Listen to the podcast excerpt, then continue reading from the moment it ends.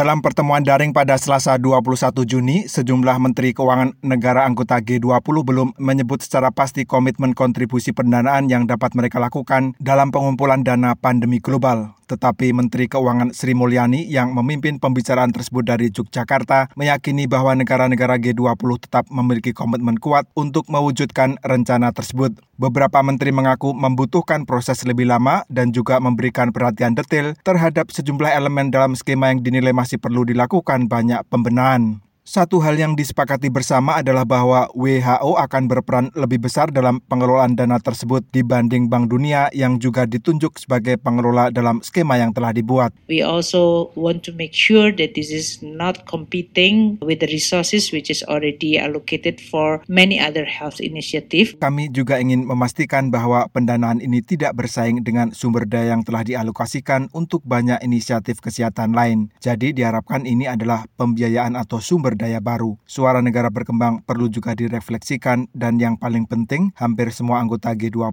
serta pemangku kepentingan lainnya menyatakan mereka ingin melihat peran sentral WHO, kata Sri Mulyani pada Selasa 21 Juni malam. Indonesia sendiri memiliki tiga agenda utama dalam presidensi G20 tahun ini, yaitu arsitektur kesehatan global, ekonomi digital, dan transisi energi. Pendanaan pandemi global merupakan bagian dari agenda pertama. Menteri Kesehatan Budi Gunadi Sadikin menguraikan agenda pertama presidensi G20 Indonesia, yaitu arsitektur kesehatan global memiliki lima target nyata. Target pertama adalah pembentukan FIF termasuk mencarikan sumber dananya. Target kedua menurut Budi adalah mencapai kesepakatan terkait bagaimana dan dana tersebut akan digunakan. This meeting is talking about the first two, the sources of fund, and thanks to the leadership of Ibu Sri Mulyani, the World Bank, WHO sit together, agree to establish the fund. Pertemuan-pertemuan ini membicarakan dua tujuan. Pertama, sumber dana. Terima kasih atas kepemimpinan Bu Sri Mulyani, Bank Dunia dan WHO duduk bersama setuju mengumpulkan pendanaan ini. Target kedua akan sedikit lebih sulit yaitu penggunaan dana itu karena produsen vaksin, terapeutik dan diagnostik adalah sektor swasta, kata Menteri Budi.